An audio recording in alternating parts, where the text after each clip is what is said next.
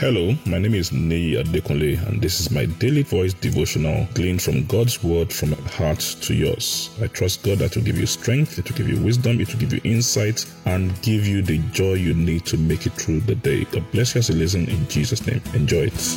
A great day to you in the name of Jesus. We thank God for His help and grace. We are still talking about God's secret codes. God's secret codes. God is an all wise God, and there are secrets that God has made available for us in this world. They are, I call them like open secrets. You can see it, but they are codes that, except God gives you access, you can't decipher them. And one of this is praying in the spirit, heaven's language. And we see how Apostle Paul spoke about the impact that this made in his life. He remember what he said to the Corinthians church. He said, "I speak in tongues more than you all." And we saw that evidence in his life. There's a law of physics. I think it's one of the laws of motion. He said, "For every action, there's an equal and opposite reaction. That is, there's something. There's something that causes something to happen. You know, the law of cause and effect. So there there are the things we see in the life of Paul. There are things that made them happen. Now let's read again, book of uh, Corinthians, First Corinthians chapter 2, verse 6 and 7. First Corinthians 2, 6 and 7 in the modern King James Version. He said, But we speak the wisdom of God among those who are perfect, yet not the wisdom of this world, nor of the rulers of this world that come to nothing.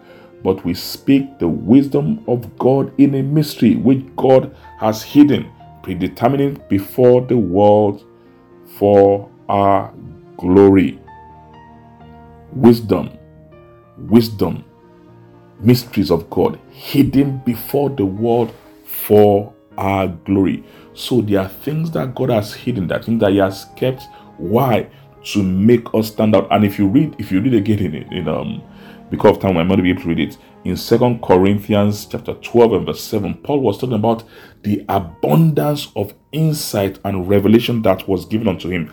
I believe this fellowship with God through praying in the Holy Spirit opened Apostle Paul to another level of insight and revelation that made his operation as a believer something that most of them could not handle.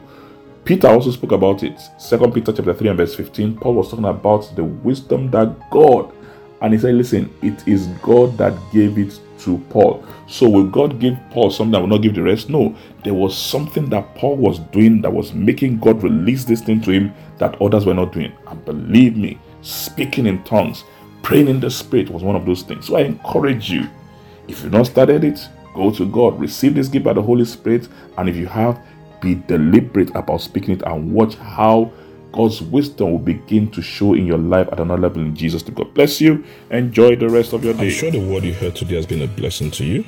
The way we maximize God's word, the effect of God's word in our life is by putting it into practice and by sharing it with others. Please ensure you put this into practice and please share it with others. And I trust God that the full benefit of the word will be seen in your life in Jesus' name. Thank you very much and have a wonderful day.